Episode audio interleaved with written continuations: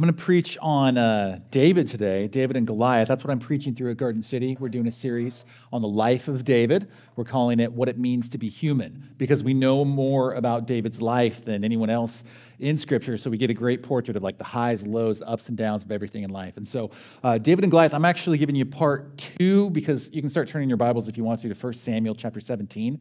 That's the famous chapter on David and Goliath, one of the most famous chapters in all of Scripture. There's so much there, so I took the sermon in two parts. So let me just get you up to speed, and then I'm going to give you part two, which is the, the best part of 1 Samuel 17. What you've got are uh, the, the armies of Israel and the army of the Philistines are uh, lined up against each other. So if you could picture looking out over a horizon, and on one small little hill is the Israelite army, and the other small little hill is the Philistine army. And what is happening, and, and you know this, um, Goliath is this massive giant. And every single day, Goliath is stepping out on this horizon and he's challenging the Israelites to fight him. And he's doing this every day. He does it every day for 40 days. And, uh, and Goliath is massive. Goliath is nine foot nine, the scriptures tell us. And some of you right away are like, how could there ever be someone that huge? That's not real. That can't happen. Let me show you a picture of Robert Wadlow.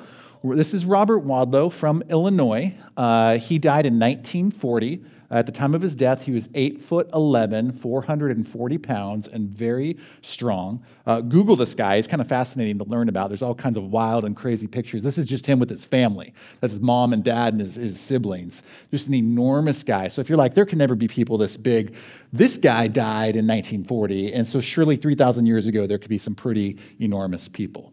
Goliath is an enormous guy, nine foot nine, huge, massive, strong. He's wearing a coat of mail that is 125 pounds, so he has a frame that can carry all that.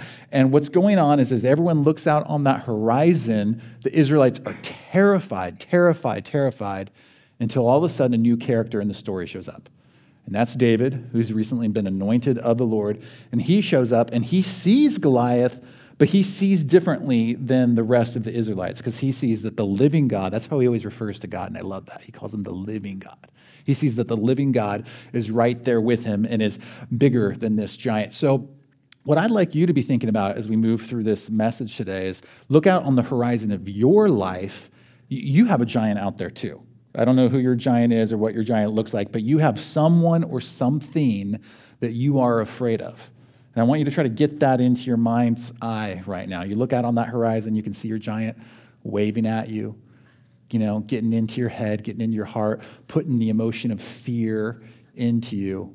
It's that giant that I want us to go after today as we learn more about the living God and how he's at work in our lives. Because as David shows up into the scene, it's a story changing moment for the nation of Israel, for God's people, uh, because David sees differently than other people, he hears differently than other people, and he actually runs towards his giant. Uh, when I was going through probably the hardest time uh, ever in my life so far. Um, I had this life changing short conversation with my mom where my mom said to me, Justin, your biggest fear has always been of everything falling apart. And everything just did. And I was sitting in just like a life that had really fallen apart. And she goes, But what you are going to see is that God is bigger than your biggest fear and you're going to watch him transform you through this situation. And that was just life changing for me that God is bigger than my biggest fear. And I want you to be trying that on more deeply in your life and your story today that God is bigger than your biggest fear. He's bigger than that giant that's waving at you. Okay, so we're going to take this in three parts today. We're going to look first at standing up to face the giant. Number two, fighting your giant with words. Number three, fighting the giant with weapons. So let's look at number one, stepping up to fight the giant. I'm going to read for us 1 Samuel 17, verses 31 to 40 to start us off. Okay. Verse 31. When the words that David spoke were heard, they repeated them before Saul, and he sent for him. David has just showed up on the scene, and like he's been talking to people and saying, "Hey, don't be afraid of this guy. I can fight him." Now word gets back to Saul, who is king. And David said to Saul, Let no man's heart fail because of him. Your servant will go and fight with this Philistine. And Saul said to David, You are not able to go against this Philistine to fight with him, for you are but a youth, and he has been a man of war from his youth. But David said to Saul, Your servant used to keep sheep for his father, and when there came a lion or a bear and took a lamb from the flock, I went after him and struck him and delivered it out of his mouth. And if he arose against me, I caught him by his beard and struck him and killed him. Your servant has struck down both lions and bears, and this uncircumcised Philistine shall be like one of them, for he has defied the armies of the living God. And David said, The Lord who delivered me from the paw of the lion and from the paw of the bear will deliver me from the hand of this Philistine. And Saul said to David, Go, and the Lord be with you. And Saul clothed David with his armor. He put a helmet of bronze on his head and clothed him with a coat of mail. And David strapped his sword over his armor, and he tried in vain to go, for he had not tested them. Then David said to Saul, I cannot go with these, for I have not tested them. So David put them off. Then he took his staff in his hand and chose five smooth stones from the brook and put them in his shepherd's pouch. His sling was in his hand, and he approached the Philistine. Okay. So, let's see. Did I read? Yeah, I read everything I wanted to say. Um, everyone sees Goliath out there on the horizon. Um, and they hear Goliath, and it's for 40 days. This has been happening for 40 days. Every morning and every evening, Goliath walks out into the front of the camp, and he just says all these words I defy your gods, uh, send someone out to fight me, I'm going to destroy you. And he's just pumping the people full of fear. It's been 40 days of it. You know that expression you could cut it with a knife. You know, you could cut the tension in the room with a knife or whatever it is. You could cut this fear with a knife. The Israelite army is just so afraid. But David shows up on the scene and he sees and he hears more. He sees the giant and he hears the giant, but he sees and he hears more. He has this conversation with Saul. Interestingly, these are David's first recorded words with Saul. He's been with Saul uh, quite a bit now in the last few chapters, but the first time we have recorded words from David. And he says, Let no man's heart fail because of him. Make sure you get that word heart today. That's what your giant is after. He wants to crush your heart. You know the heart, what that means biblically. That's the center of your being. That's, that's the center of your personality. That's the core of your desires and, and who you are. And that's what your giant is after. He wants to crush your heart. And if you're living for Jesus in this valley, man, Satan wants to do a lot of things to mess with that heart of yours. And what I think God can recover in our lives as we see Him as bigger than our giants is He can recover our hearts. David says, I will go and I will fight with this Philistine. I like to define leadership as taking initiative for the benefit of others, and this is leadership from David, taking initiative for the benefit of others. He wants to take this giant out and remove this reproach from the nation of Israel. Saul says to him, You are not able. You're just a youth. You're just a young kid. This guy's been a man of war since his youth. There's no way you could do this. So far, Saul has only known David as a guy who can play the lyre, the harp, and calm him down. He doesn't know about this other side of David's personality and David's gifts. Where might you have some voices in your life that are saying this to you? You are not able. You can't do this. Notice that voice doesn't come from the giant. That voice call, comes from someone who's like on David's side from, from, from the Israelites, right? Sometimes those voices aren't just like the obvious enemies or giants in our life. Sometimes those voices come from people who are close to us. Maybe identify where you have some voices like that in your life saying you are not able. When I was first planting our church, Garden City, I had a friend, it's not a close friend, but a friend uh, who said that to me multiple times. You are not able to do this you can't. I've known this guy since college, like a Bible study leader. He's like, you're not able to do this. You're not able to plant a church. That was, it was just really discouraging. I had to learn to turn, tune that voice out. David talks back right away. He's like, you're wrong. He said, no, I'm, I, am a shepherd. And uh, when a lion would come, lions existed right in this region in the Middle East until the 13th century. Or when a bear would come, bears existed in this region until the 20th century. Uh, they'd come, they'd try to take a sheep. I, would go out and I'd kill them. I, I, have struck down bears and I have struck down lions. God has been with me. I've done it. David has confidence from earlier in his story. He's looking back from early in his story and he has confidence for how God has shown up in his life and worked through him in his life. And he knows that that same God is alive now. Twice in our passage, he calls God the living God, the living God. It's not just the God of my past, he's the living God who's with me right now. It reminds me a lot of what David says in Psalm 27, uh, verse 3. I've been thinking about this psalm. I think we have a slide for that. He says, Though an army encamp against me, my heart shall not fear. Though war arise against me, yet I will be confident be great for you to paraphrase, paraphrase that verse for your own life and the things and the giants that you are facing. Um, our city needs leaders who possess this Davidic confidence. This kind of Davidic confidence glorifies God. It says, man, my God is big and I can, I can trust him. He's bigger than the giants in my life. And it energizes other people and it can transform situations and it can change the story. Um, Quicksilver needs leaders full with this kind of confidence where you see your giant waving at you, but it doesn't produce all this fear in your heart. You're able to overcome that with a strong sense of faith in God. So David's saying, I see that giant. He's big. He really is big, but God is bigger. This giant's going to be easier than the lion. And so Saul relents, and Saul's like, okay, go, and the Lord be with you. Uh, throughout the book of 1st and 2nd Samuel, this is the defining and distinguishing characteristic of David that the Lord is with him. David constantly gets described as the Lord being with him. That's who he is. It's an awesome description. That's, I mean, that's what I want for you more than anything else. I mean, keep learning about God and have thoughts in your head and this and this and that, but have a profound sense of the Lord being with you, awake and aware of the Lord's presence and knowing that He's with you. It'd be an awesome thing to have on your tombstone when you die. The Lord was with him, the Lord was with her. An incredible description. I think it's the most important thing. Saul then goes, Okay, I'm going to clothe David in my armor because the way Saul looks at the situation, he's like, that's the only way this works. He should be like Goliath. And he proceeds to dress David in the same description of Goliath's armor. He starts with a bronze helmet, which Goliath is wearing. Then he puts a coat of mail on David, then a sword. And David tries it on, and it just, it just doesn't work. David's walking around in it, and he's like, man, this is, this is too heavy. I haven't tested these. This doesn't fit. This just, this isn't me. This isn't me. What are you wearing that isn't you?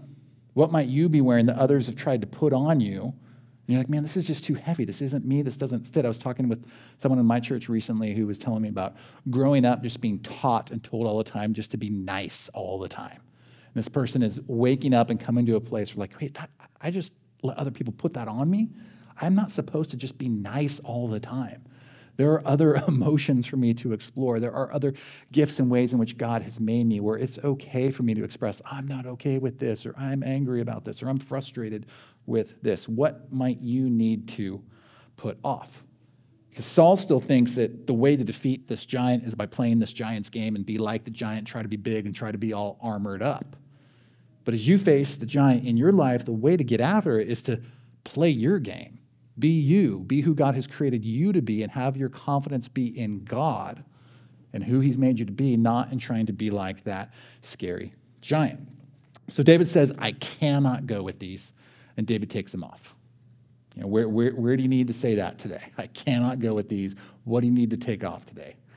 David then takes four weapons staff, stones, a sling, and a shepherd's pouch, and he approaches the Philistine.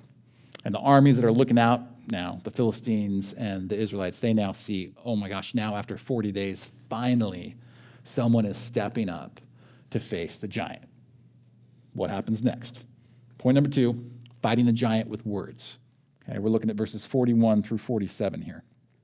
Fighting the giant with words. And the Philistine moved forward and came near to David with his shield bearer in front of him. And when the Philistine looked and saw David, he disdained him, for he was but a youth, ruddy and handsome in appearance. And the Philistine said to David, Am I a dog that you come to me with sticks? And the Philistine cursed David by his gods.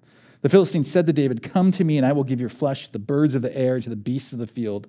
Then David said to the Philistine, You come to me with a sword and with a spear and with a javelin, but I come to you in the name of the Lord of hosts, the God of the armies of Israel, whom you have defied.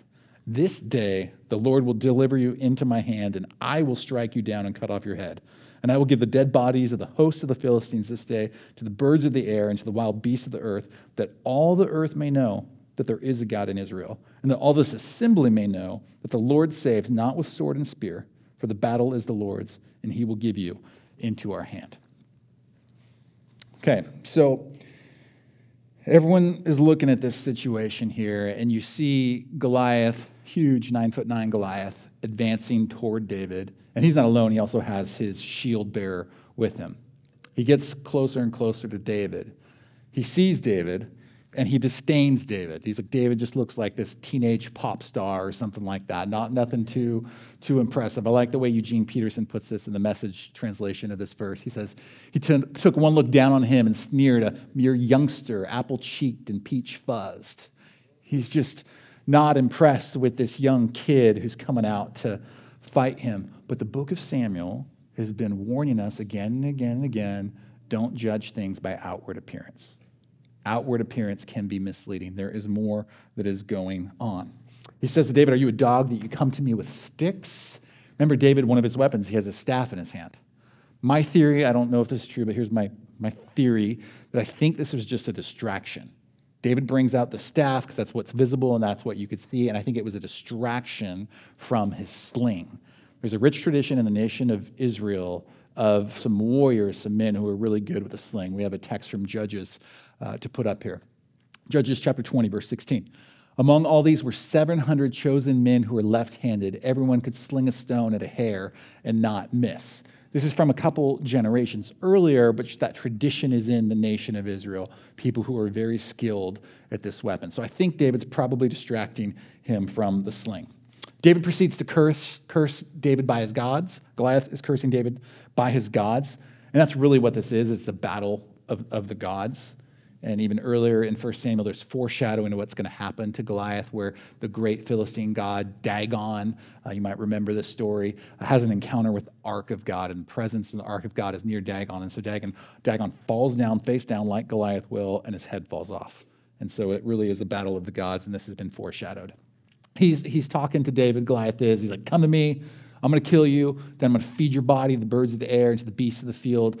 He's saying, I'm going to kill you. And then this would be utter shame to not have a burial uh, as an Israelite and to just be eaten by the animals. Um, but Goliath's words don't faze David. I want you thinking about the words that your giant might be saying to you. But D- David doesn't let these words faze him because he has a louder voice in his ears. David has the voice of God, the voice of the word of God in his ears, and so it doesn't faze him. And David talks back. It's okay to talk back, talk trash, talk smack to your giants. David says, You come to me with, but I come to you with. You come to me with, but I come to you with. You come to me with sword and spear and javelin and everything that you think strength is found in. But I come to you in the name of the Lord of hosts. That means the Lord of angel armies. I come to you with his presence and with his name. So I come to you with more than you can see, Goliath. I come to you with the living God, and you have defied him and his name and his glory, and I'm not okay with it.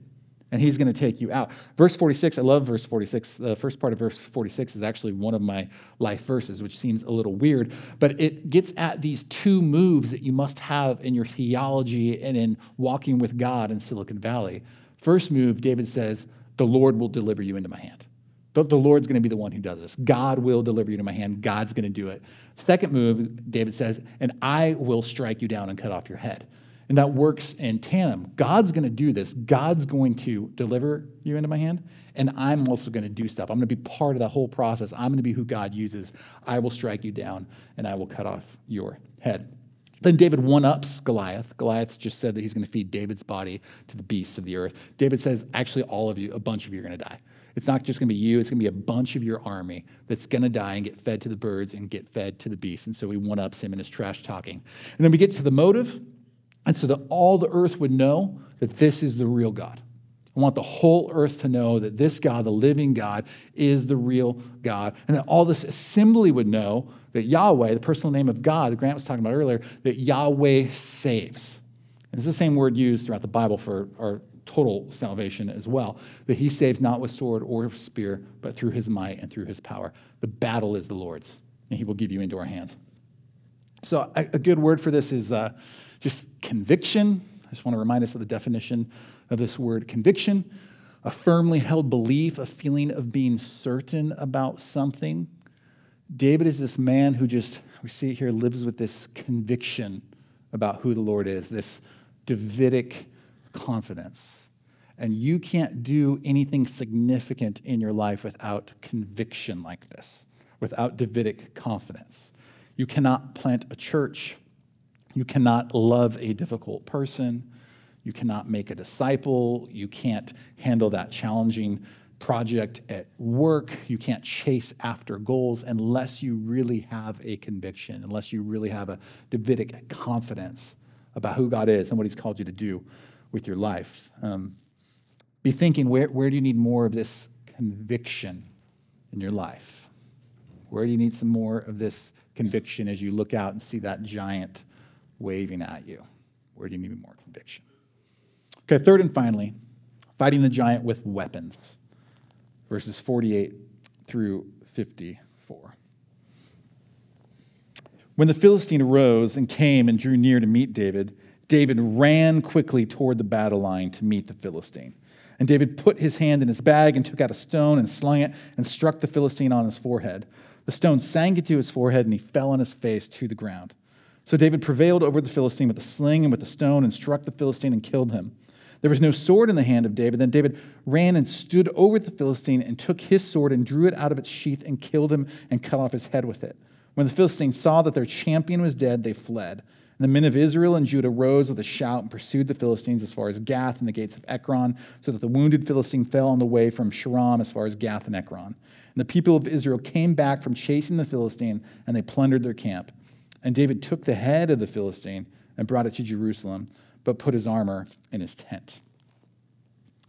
Okay, so by all like appearances, if you're watching this battle, you're looking at this and you're like, here's the Philistine war machine, and then here's young David. And if you're placing bets on how this battle is going to go, you're placing your bets on Goliath. That's the guy who's going to win. It's like it's obvious. Just, just look at it. Um, but, but the battle starts. The trash talking, which has been at a distance, now gets closer. Um, Goliath steps forward, the text says. I would imagine his mobility is not great, but I don't know. But big guy and has all this armor, and his, I picture him moving a bit slower. And then we have five verbs from David ran. David ran, he runs towards this giant. David probably has an advantage in mobility. Number two, put. David put his hand into his shepherd pouch. Number three, took. David took one of those five stones that is in his shepherd's pouch. Verb four, David slung. He slings his sling towards the giant. And then verb five, he strikes the giant. He hits Goliath. And we are seeing now that Goliath's size and armor is useless against the living God and against someone who is following the living God and being true to who God has called him to be. And your giant's armor and your giant size is ultimately useless against the living God. Be reminded of that today. And I picture this happening like a slow timber. I don't know, but like, you know, a tree falls and it's timber and it's just slow. That he struck in the forehead. It says, then that stone sinks into the forehead, so it goes deep. There's such power and velocity behind this throw. And then he falls on his face to the ground, face down on the ground. And is he dead yet? It's a little unclear if he's dead yet or he doesn't die till the next thing happens. Now we have six verbs from David. Ran, he runs to him again. Stood, he stands over massive Goliath. He took, he takes uh, Goliath's sword. He draws it out of its sheath. It's still in its sheath. And then it says he kills Goliath and cuts off his head, which would be a pretty big, you know, head. This isn't a normal sized person's head. This is a large head. And then the Philistines, they see this whole thing and they flee and they run away. Now they are the fearful ones because there is a new giant in town, the living God, and those who follow him. And the Israelites shout and they pursue the Philistines and they plunder the Philistines. And what I want to make sure that you see is that this is a story changing moment not just for 1 Samuel 17. Uh, it's a story changing moment, yes, for this battle right here with the Israelites and the Philistines, but it's just, it's a very, very deep story changing moment in the whole story of the Bible and can be a very deep story changing moment in your life forever. Um, giants have been scaring God's people for generations, for a very long time. This goes all the way back to Moses okay, as they start entering the promised land, you can go back like tonight, read Numbers 13, where spies are sent out into the promised land, 12 spies, and there's the land is good, but there are giants in the land. And 10 of the guys are like, we cannot go there because these giants are so big. But two guys, Joshua and Caleb, are like, yes, we can because God's bigger. Let's go. But they don't go because the majority report is we can't do it. And for generation after generation, God's people have been terrified of giants in the land, and there hasn't been any kind of major victory over the giant. Now you've got David, the anointed one. He was anointed in the chapter right before this, chapter 16. Uh, anointed one is what the name Christ means. You got David, the anointed one, who now has this story changing victory over the giant. And I want to make sure we don't miss, I think the most interesting verse in this whole text is verse 54. Let's look at verse 54 again. And David took the head of the Philistine, that'd be heavy to carry, and brought it to Jerusalem, but he put his armor in his tent. Okay, what's going on here? Um, Jerusalem's 20 miles away from where this battle takes place. It's not like Jerusalem's like half a mile, like around the corner. Jerusalem is 20 miles away, and Jerusalem is not an Israelite city. Jerusalem is inhabited by the Jebusites. Later in 2 Samuel, there's a whole story of how uh, a battle takes place to take it for the nation of Israel. But it's inhabited by different people. The Jebusites, by the, they're a Canaanite people. It's inhabited by them. And what scholars think is going on here is probably David has a sense of vision, a sense of how God's moving, that, that God wants to do something with him in Jerusalem, because David's going to later make that his capital city. That'll become the capital city for, for God's people. And so probably David takes this head of Goliath, and some, he's sending a message to the people in living in Jerusalem. Maybe, maybe puts the head on like a pole, on a spear, like, look what I did, look what the living God did with this giant you're next. You're, you're, you're not safe there. This is going to be taken for the Lord. He's sending that message to, to Jerusalem. Now, where was Jesus crucified? What city? Jerusalem, right? Does Fred preach the Bible here? Yeah, okay, okay. Jerusalem, you guys know that. Okay, and what's the name of the place just outside the city walls where Jesus was crucified? Golgotha. Golgotha, which means place of the skull. And what scholars think is probably going on here too is Goliath is Goliath of Gath, and this name Golgotha probably comes from this Goliath of Gath, the place of the skull, where David probably put that right there outside the city. And so what happens is a thousand years after David defeats Goliath here, Jesus came to Golgotha, the place of the skull, and because of his perfect life and his death there on the cross for your sins, which then blasted a hole through death and opens up the door to resurrection, he defeated your greatest giants. And I don't know what your greatest giants are, but that fear of death, that fear of, can I be forgiven with all the stuff I've done in my life? That fear of, can, can I be healed and can I be made whole? Can this, can this wound be sutured up? That fear of does my life have meaning? Does it have purpose? Because there's so much crazy stuff going on in this world, and is, does it even make sense? Jesus came and he conquered that greatest giant. And he shows you that you are loved and that you were forgiven and that your life has infinite, eternal value. And so, what this does, it's a story changing moment. And if you don't believe any of this yet, you can today and you can get in on this. Is now you no longer have to be afraid of your giants. You can see like David. You can go, okay, that is a big and scary giant. There is legitimate fear there, but God is here and God is bigger. I don't need to be ruled by fear. And, and you can hear, like David, you can hear the scary things your giant is saying, but you can go, that doesn't need to faze me because I hear what my God is telling me, and that is what is most true. And you can run and you can face your giants like David with this Davidic confidence because you know the living God is with you. So David says, I will go and fight this giant. What's this going to mean for you? I don't know if there's anything you necessarily need to go fight, but uh, you're on a mission that all churches are on a mission to do to go and make, to go and make disciples. David's going to go and fight. You're going to go and make. How can this change how you go and make disciples? Knowing that God is with you and you don't have to be afraid on that mission. David says, I cannot go with thee. Someone's trying to put him in Saul's armor and, and trying to make him like someone else. What do, you, what do you need to take off today?